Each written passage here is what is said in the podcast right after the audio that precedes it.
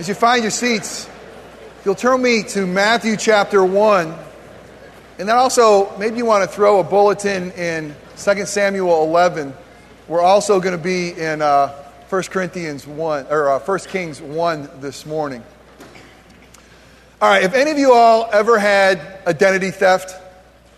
Identity theft? I'm the only one? Maybe a couple of y'all?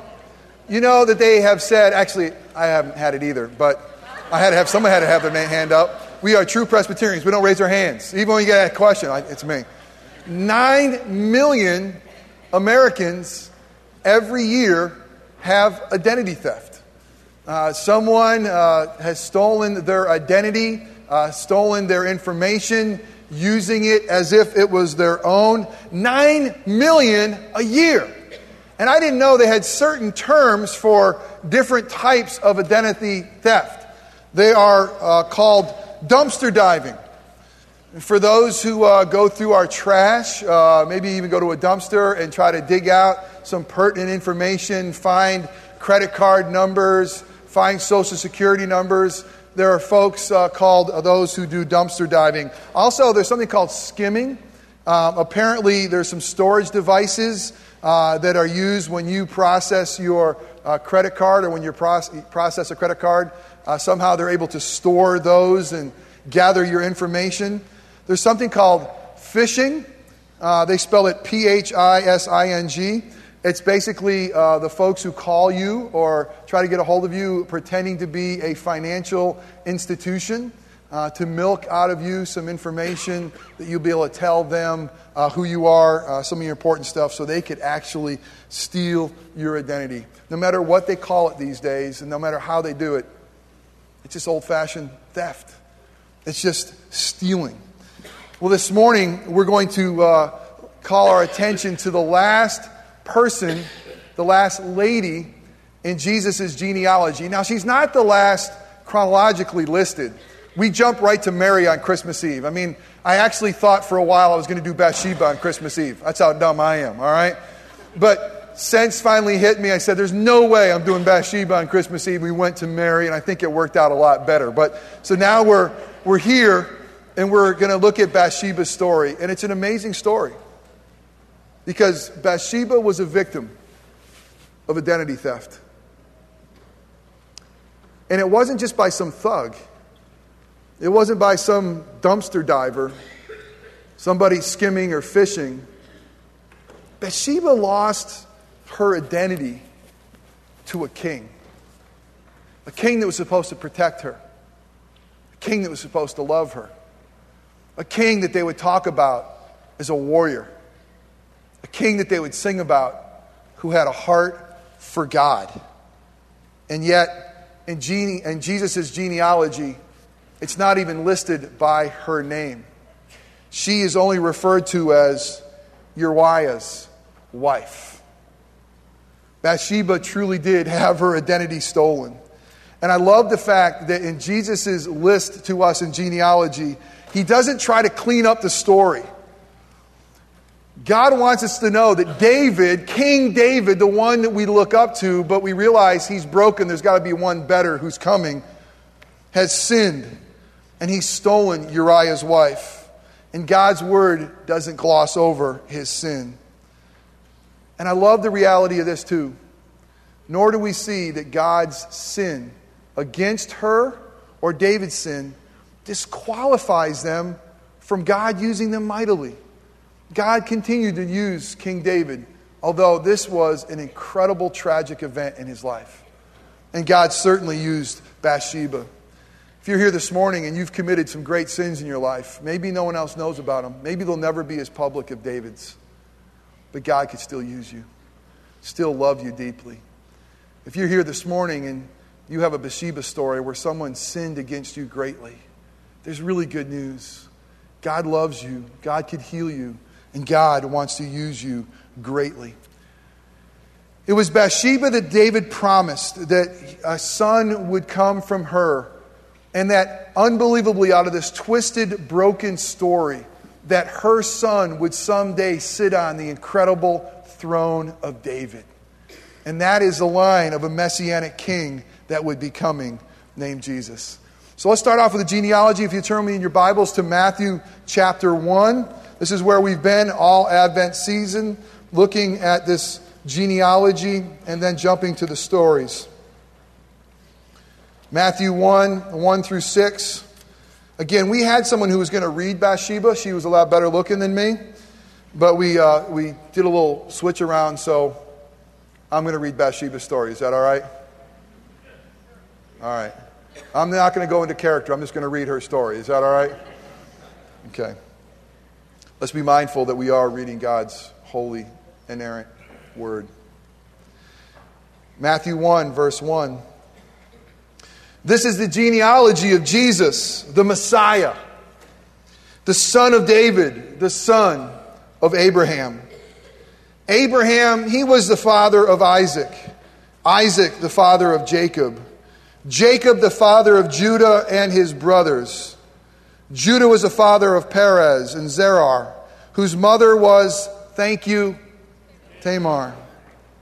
Perez, the father of Hezron. Hezron, the father of Ram. Ram, the father of Amminadab. Amminadab, the father of Nahshon. Nahshon, the father of Salmon, Salmon, the father of Boaz, whose mother was, thank you, Boaz, the father of Obed, whose mother was, thank you, Obed, the father of Jesse.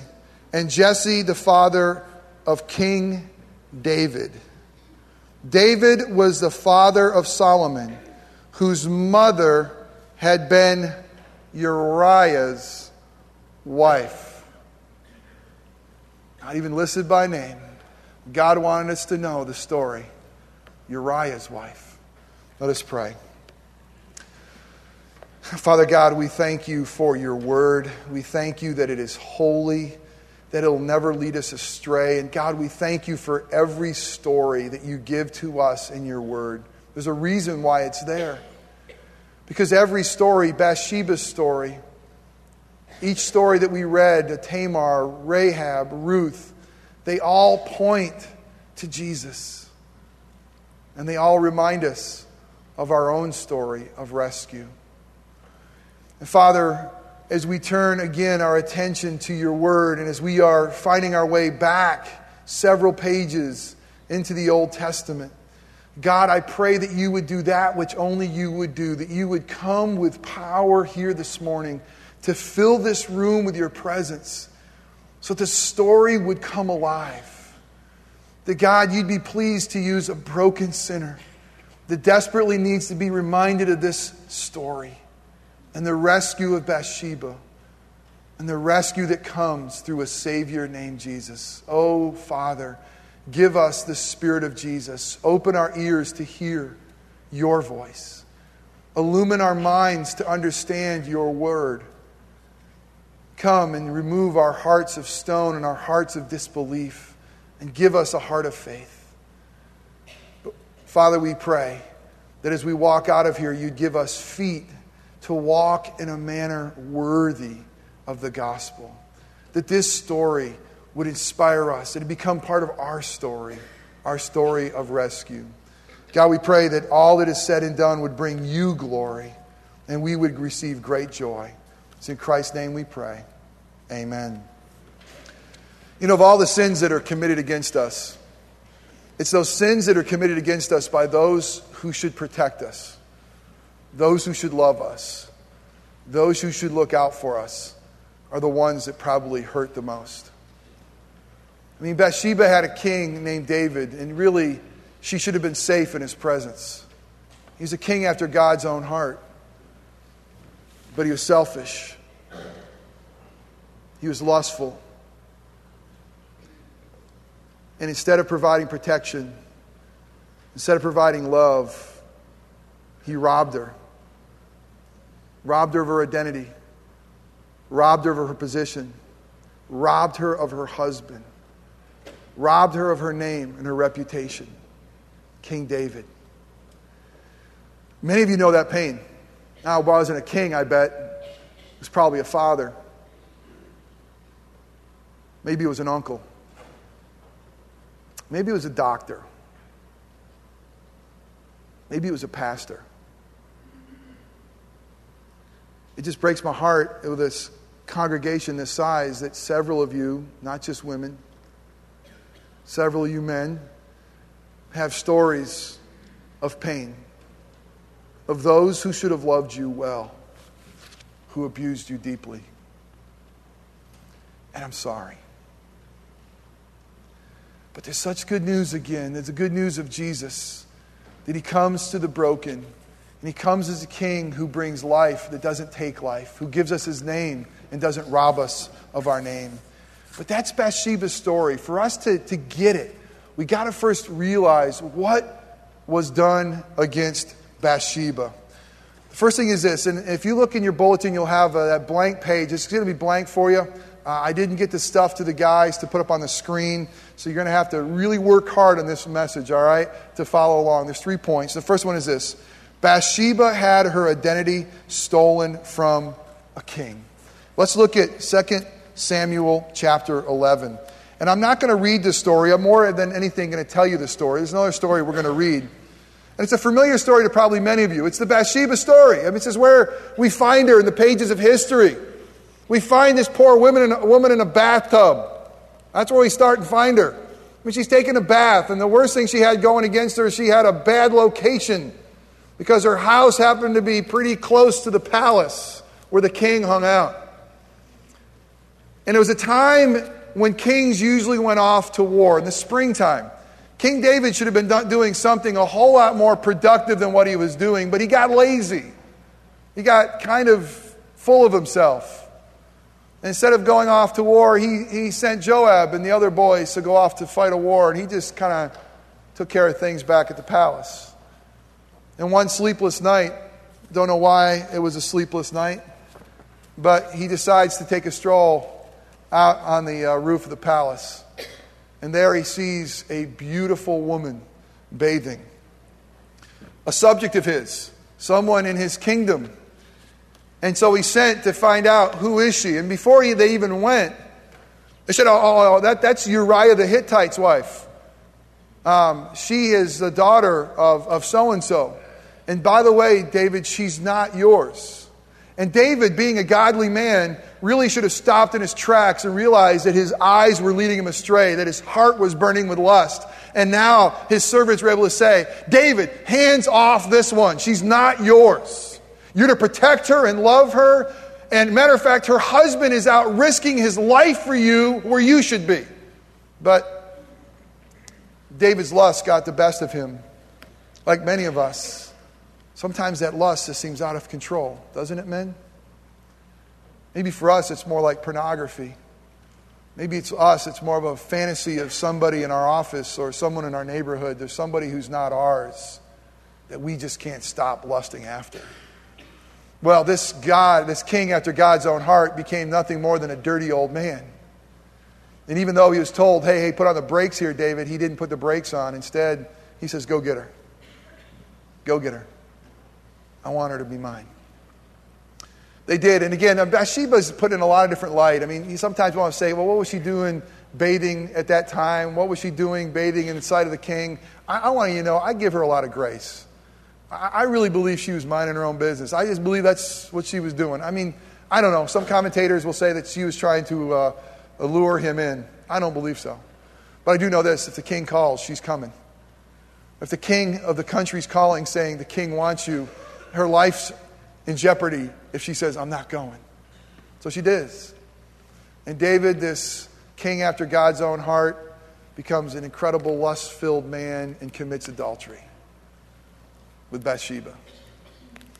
I love what Scripture does. Scripture says that she purified herself to make sure that we know that this wasn't anybody else's child, that she had already gone through that process, that now when she conceived, it was clearly David's illegitimate child.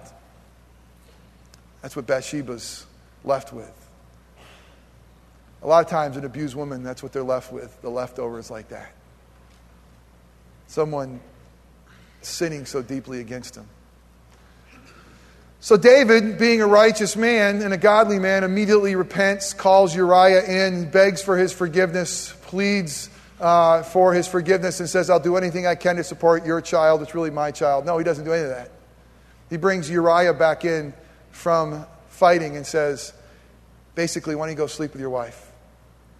But Uriah is the only noble man in the story. Uriah won't do it. He says, my, The men are out fighting. I'm not going to go out there and uh, I'm not going to go home to my wife when the, everybody else is in danger, and he won't do it.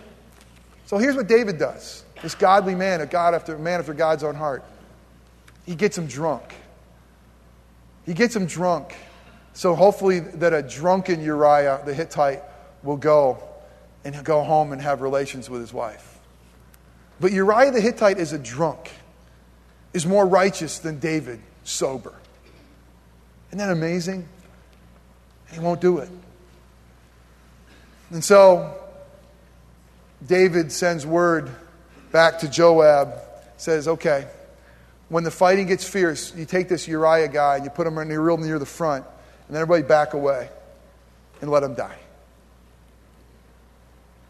And this king that has a heart after God not only is an adulterer, he now has become a murderer. And Bathsheba's wife, or Bathsheba's husband's killed. She gets word that her husband's dead. She mourns his loss, I think really showing genuine love for him. And David says, Go get her. I'll make her my wife. The child that they had conceived dies. God says it would die, dies in infancy. And again, their story is going to be such a marred story. I mean, this is this woman, Bathsheba. This is the one who a king robbed her identity. But she had hope. Hope in God's promises that He would provide a king that would be a whole lot better. And amazingly, here's the second point Bathsheba had her identity stolen from a king. In 2 Samuel chapter 11, you want to go back and, and read that story. It's an amazing story. But secondly, Bathsheba was promised a son. And more than that, she was promised a son who would be king. And to that, we're going to f- turn to 1 Kings chapter 1. And I'm going to read the story with you. If you forgot your Bible today, it's not the good morning forget your Bible. Because the words are going to be on the screen. And this is a story, they're not going to be on the screen, that you want to hear. So you got to really, let me just challenge you. If you don't have your Bible, you're going to have to really listen, okay? Because the majority of my message is going to be reading this story today. And it's an amazing story of how Solomon, Bathsheba's son, is going to be king. Again, we're in God's holy word. So lean in uh, to this incredible story. And again, this is uh, Bathsheba was promised a son who would become king. And this is the story. 1 Kings chapter 1. You're not going to believe it. You haven't heard this. Not going to believe the story. It's a good one. All right, here we go. When King David was very old, he could not keep warm, even when they put covers on him. So his attendant said to him, let us look for a young virgin to serve the king and take care of him. She can lie beside him so that our Lord the king may keep warm. Whatever happened to a good down comforter? You kidding me? A good down comforter would have been fine. But no, let's go get a virgin and have her lay next to him. Then they searched throughout Israel for a beautiful girl, not just any girl would do. The beautiful girls keep them warmer, apparently. And they found Abishag, a Shunammite, and brought her to the king. And by the way, the girl was very beautiful. She took care of the king and waited on him, but the king had no se- sexual relations with her. All right. You know what this is telling us? It's so amazing what Scripture does. This is telling us that the king is really old and he's impotent. And I'm telling you, it, it, as weird as it sounds, that's what the writer wants us to know. The king can no longer reign. And in a really crass way, he's telling us the king doesn't have it anymore. I, that, that's scripture, and I'm sorry, but that's really that's just earthy, I know. That's scripture. And the writers who read this originally would say, Oh, I get it. The king can't rule anymore. He can't reign anymore. He can't function. Now, Adonijah, verse 5, whose mother was Haggith, put himself forward and said, Now here's what happens. Adonijah, one of David's sons, he put himself forward and says, I will be king. By the way, anybody who ever puts himself forward to reign and to rule, watch out. Any self proclaimed king is usually not a good king. We wait to see our leaders anointed by God. And again, we have one, Adonijah, who's putting himself forward. So he got chariots and horses ready and 50 men to run ahead of him. His father had never rebuked him by asking, Why do you behave as you do? He also was, by the way, very handsome and was born next after Absalom. Side note David was a lot of great things. We've seen him in a negative light today. He's an adulterer and he's a murderer. And I mean, that's just unbelievable. But God did forgive him. We know that through Psalm 51, Psalm 32. We do know that he repented deeply. But I got to tell you something else. Dads, you got to listen up. He was a horrible father. David missed it as a dad. He had a son named Amnon. And Amnon, you're not going to believe this. This is David's son. Amnon raped his sister, also named Tamar, different Tamar. You know what David did about that? Nothing. So Absalom, his other son, took some uh, justice in his own hands and he killed Amnon. Now, keep, keep, keep track of David's story. They lost that son to Bathsheba, that's one. Amnon's killed by Absalom, that's two. Absalom is going to, by the way, he also was really, he's Fabio. I mean, he's just really good looking guy. He was. He was known for his hair. He was. They sold it. It was so thick, they sold it. I'm not kidding you. And it was his hair that became his crown, and he wound up getting hung up in a tree by it. And that's how Joab killed him. Son number three, dead. And this Absalom, I mean, he, he basically revolted against his father. His dad was terrible. Why? His dad never disciplined his kids. I mean, King David never disciplined his kids. He never said no. And now you have Adonijah, who's going to go and basically declare himself king because David does nothing about it. Adonijah conferred with Joab. Joab was like the military uh, general in David's army. And Joab, by the way, if you have a Bible, you want to write down there, write the word snake. Can't stand Joab. I mean, he really, he's, he's just a snake. He seems to be loyal, but he's always got his own agenda. Son of Zeruiah. And with Abiathar, the priest. So he's got a military guy, he's got a priest, and they gave him their support. But Zadok the priest, Benaiah, son of Jehoiada, Nathan the prophet. Remember Nathan the prophet? Shimei and Reah and David's special guard did not join Adonijah. Adonijah then sacrificed sheep, cattle, fattened calves at a stone near Enrogel. I hate these names. He invited all his brothers, the king's son, all the royal officials uh, of Judah but he did not invite Nathan the prophet or Benaiah or the special guard or his brother Solomon. Here's what's happening, folks. There's a coup. Adonijah is saying, I'm king. I'm going to go get the general. I'm going to go get a priest. And I'm going to get some people next to me. And they're all going to run in front of my chariot. We're all going to say, I'm king. Then Nathan asked Bathsheba, Solomon's mother, here she comes again, Have you not heard that Adonijah, the son of Haggith, has become king? And our Lord David knows nothing about it. Remember, he's old, he can't even keep himself warm. Now then, let me advise you on how you can save your own life and the life of your son Solomon. I mean, listen, this is how earthy this is. There's a change of power here. And most changes of power are not bloodless. What we just did electing Barack Obama. That's an amazing thing that we can elect power and not shed blood. And if this Adonijah was going to be king, Bathsheba knows she's going to die. And so is Solomon, because they are a threat to his kingdom. So Nathan the prophet says, Go in to King David and say to him, My lord the king, did you not swear to me, your servant? Surely Solomon your son shall be king after me, and he will sit on my throne. Why then has Adonijah become king? While you are still there talking while you're still there talking to the king, I will come in and add my words to what you have said.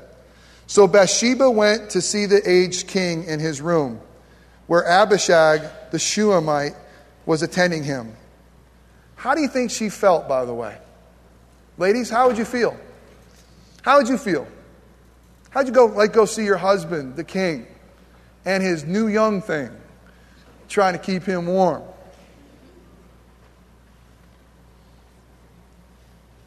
Bathsheba bowed down, prostrating herself, prostrating herself before the king. What is it you want? the king asked. She said to him, My lord, you yourself, this is the second time that this promise is mentioned, swore to me, your servant, by the Lord your God, Solomon your son shall be king after me, and he shall sit on my throne.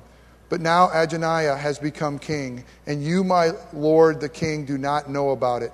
He sacrificed great numbers of cattle, fattened calves, and sheep, and has invited all the king's sons, Abiathar the priest, and Joab the commander of the army. But he has not invited Solomon your servant.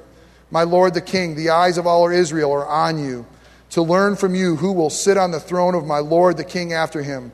Otherwise, as soon as my lord the king is laid to rest with his ancestors, I and my son Solomon will be treated as criminals. How they usually treat criminals. While she was still speaking with the king, Nathan the prophet arrived. And the king was told, Nathan the prophet is here. So he went before the king and bowed his face to the ground. This is really weird. You know who Nathan the prophet is?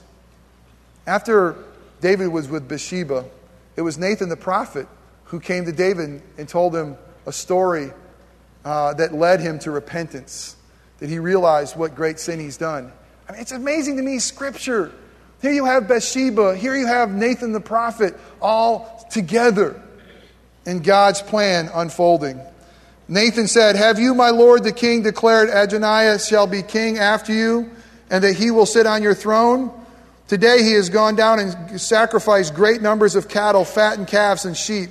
He's invited all the king's sons and the commanders of the army. And basically, everybody is there except for Solomon. Zadok, the, king, the, uh, the priest, did you really make him king after you? Then the king David said, Call in Bathsheba. So she came into the king's presence and stood before him. The king took an oath and said, As surely as the Lord lives, who has delivered me out of every trouble, I will surely carry out this very day what I swore to you by the Lord, the God of Israel. Solomon, your son, shall be king after me and he will sit on my throne in my place. Then Bathsheba bowed down with her face to the ground, prostrating herself before the king, and said, May my king David live forever. And the, the line of that King David, Jesus, will live forever. Bathsheba unbelievably came out of obscurity, a poor woman taking a bath that had her identity lost. Yet she was promised that her son would be king. When I think about Bathsheba, I think that she intimately knew two kings, two incredible kings, one named David and one named Solomon. And she had to look into both of their lives and both of their eyes and see absolute greatness. I mean, David had greatness. He really did. I mean, he was an incredible warrior. He, he fought Goliath. He was an incredible poet. He was an incredible musician. And I'm sure that she had a deep love for David, but I guarantee she could never get away from this thing. She had to look at him and just see Uriah. She had to look at him, just remember the incredible pain. She had to long for another king that was better. And maybe it would be Solomon. And Solomon, what an incredible king he was. I mean, he was so smart. He had more wisdom than anybody else. I mean, he amassed riches like nobody else. But Solomon wasn't it either because Solomon let women take hold of his heart and lead him away from God. And she had a long thinking there's got to be a better king. There's got to be a king that won't murder the innocent. There's got to be a king who's coming that won't murder the innocent. There's got to be a king that's coming that won't take uh, advantage of the weak. There's got to be a king that is coming that won't rob our identity but will give us an identity in Him. You see, that's the Christmas story. The answer is not David. The answer is not Solomon. The answer is yes, Bathsheba. Unbelievably, as your story unfolds, you are going to find your way into the messianic line. But the king you long for, the king that you and I need, is the king that will eventually come through Mary, named Jesus. Bathsheba had to long for more. And lastly, Jesus is our king who didn't rob our identity. Ready for this, King Jesus? He bore our identity. Jesus is the king who came to bear our identity so we can wear his. And that's the celebration of this Advent season. There is a good king who has come. And this king became and bore our identity so much that he bore our sin. He became our sin. I mean, all the blackness, all the vileness, all the junk that separates us from a holy God, he became that sin on a cross. This is that king, the good king to come. He would bear our identity so we could bear his. He would bear our curse so that we could become righteous, so that we could become blessed. David did have a heart for God. Jesus had God's heart. Solomon had wisdom like no other. Jesus is the wonderful counselor who has true wisdom from God because he is God. That's the Christmas story of the greatest king who ever came. Let me ask you a couple questions as we close. What about your identity right now? What is your identity? If someone was to list your qualities, what would they list? What are you known by and for? I mean, what is truly your identity? For what are you known? I think for several of us, maybe we have several identities. Maybe you have a church identity. Maybe you have an identity that's different at work or in your neighborhood. What's your identity as a student in school? What are you really known for? See, the ultimate question is this Is Jesus a part of your identity? I mean, is that where you get your identity? Is that where you get your name? Is that where you get your life? We've talked a lot this Advent season about the lineage leading to a Savior named Jesus. But the whole thing for us is what's the lineage after? Are you part of the family? Have by faith and God's grace, have you come to Him and says, I'm in. I'm in the family by embracing Jesus as Savior. Is that your greatest identity? If it's not, you're missing it. Because Christ has come to give us his name. Christ has come to give us his righteousness. Christ has come to give us his identity so that we are known as Christians, so that we are known as sons of the living God, so that we are known differently and uniquely in this dark world. Is your identity first and foremost found in Christ? If not, don't start 2009. Don't leave here without embracing that incredible family, that incredible gift. What would you like to change about your identity in 2009? And this is a time of year we all pull out our resolutions. This is a time of year that we all kind of think, okay, what am I going to do different? How many pounds am I going to lose? What am I going to do differently this year? What about for your identity? This time next year, What do you want different about yourself? Where are you going to allow Christ to shine where he's not shining right now? You see, we live like Bathsheba. You know that she had to live her life always longing for more. I mean, she went from obscurity to close to greatness. She was around royalty. But you know that she had to look for more in the face of her son, Solomon in the face of her husband, David. We live our lives right now in a time where we long for Jesus to come back because there's still a lot of tears. I told you that story about Grayson, this nine year old girl up at Shands right now fighting for her life. I hate it, don't you? I mean, I pray all the time for Butch Doyle's grandson, Connor. He's struggling with leukemia. It just is not right. I hate it, don't you? I mean, so many of you right now are, have empty seats because of loved ones who have gone to be with the Lord. It's painful, isn't it? I mean, the reality is, is, is Ken Bradley's really close to home. We've been praying for him. I want to see him on Christmas Day. Thinking I was saying, praying, Lord Jesus, don't take him on Christmas. I don't know about you, but I'm ready for him to come back. I've shed enough tears. There's been a lot of pain. And there's a lot of joy right now, but the reality is that's where we find ourselves. We find ourselves longing for more. Aren't you longing for more? We have all that we need in Christ Jesus, but we don't have them physically yet, face to face. So let's join together and say, Come quickly, Lord Jesus. What identity do we want as a church in 2009? How do we want to be known differently? You know, as I've been praying the last several days, I said, God, I don't want to be a church that's a consumer church. I don't want to be a church that it's all about the way we feel. Would you please make us a kingdom church? May we truly love you deeply and love you well. May we long to know you more. May we love one another deeply. May we love one another with integrity and honestly. May we just kind of do away with the surface stuff and dig deep this year. Will you join me? Oh, how I long for Orangewood to be more and more of a spirit filled, kingdom seeking church, doing great things for Jesus, because that's why we're here. Until he comes back, we need one another. Until he comes back, let's continue to look to Christ Jesus, saying, Lord, fill us. Come, let thy kingdom come. Let thy will be done on earth as it is in heaven. Let us pray. Father, thanks for Bathsheba's story. What an incredible story. I mean, Lord, it just seems surreal. She went from a bathtub to the throne.